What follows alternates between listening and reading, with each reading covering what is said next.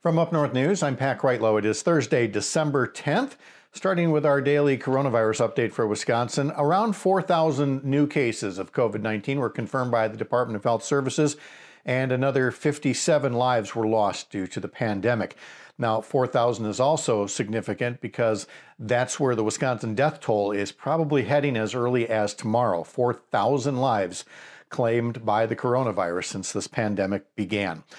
The case, however, 4,000 or so numbers uh, on Thursday, is certainly off the highs from two and three weeks ago when we were at the peak of the most recent surge. Back then, we were looking at about 6,500 new cases a day. That seven day average is now down to about 3,800. Now, hospitals are still burgeoning. Uh, bed space is at a premium, and certainly it's even worse in other parts of the country. Uh, we've had our surge. What we're looking to do now is try to not catch up with other parts of the country and, and have those numbers go up once again.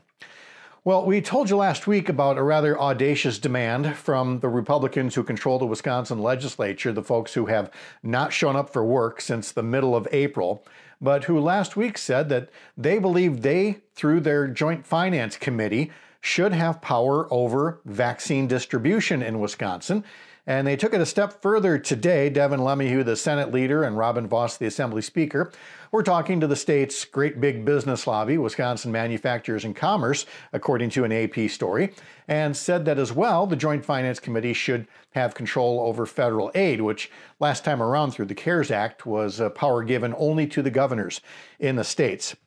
Well, Governor Evers was asked about the vaccine distribution part of that plan.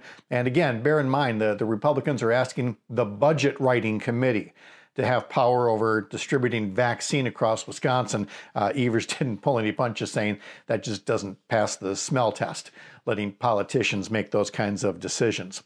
Over to election news now. Uh, we thought we might find out today whether President Donald Trump's federal lawsuit seeking to throw out the election in Wisconsin uh, would get a ruling. There were arguments made on Thursday, but the federal judge overseeing that case said he's going to need a day or two before he makes any kind of a decision. So now our attention turns to the state level lawsuit that Trump filed as well to have some 200,000 ballots thrown out in Milwaukee and Dane counties. And Arguments in that case will be heard early Friday morning. Then, of course, there's that case that was just filed by the Texas Attorney General saying that the U.S. Supreme Court should throw out the election in Wisconsin entirely and in three other states and let legislators pick the electors.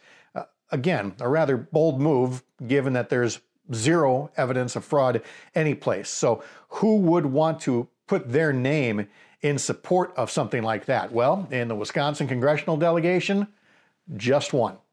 Tom Tiffany, the new congressman from the 7th District in northern Wisconsin, was one of about 100 House Republicans who co signed an amicus brief in support. So that is Wisconsin Congressman Tom Tiffany signing a brief in support of throwing out your vote and all the other couple of million votes that were cast in Wisconsin on November 3rd. One more story that we're covering online for you to read or through our social media feeds. There are two theaters in Madison, more actually, but the two that we're talking about in this story that have some really nice, you know, old school marquees where you can put the letters up to say whatever and lots of lights on there.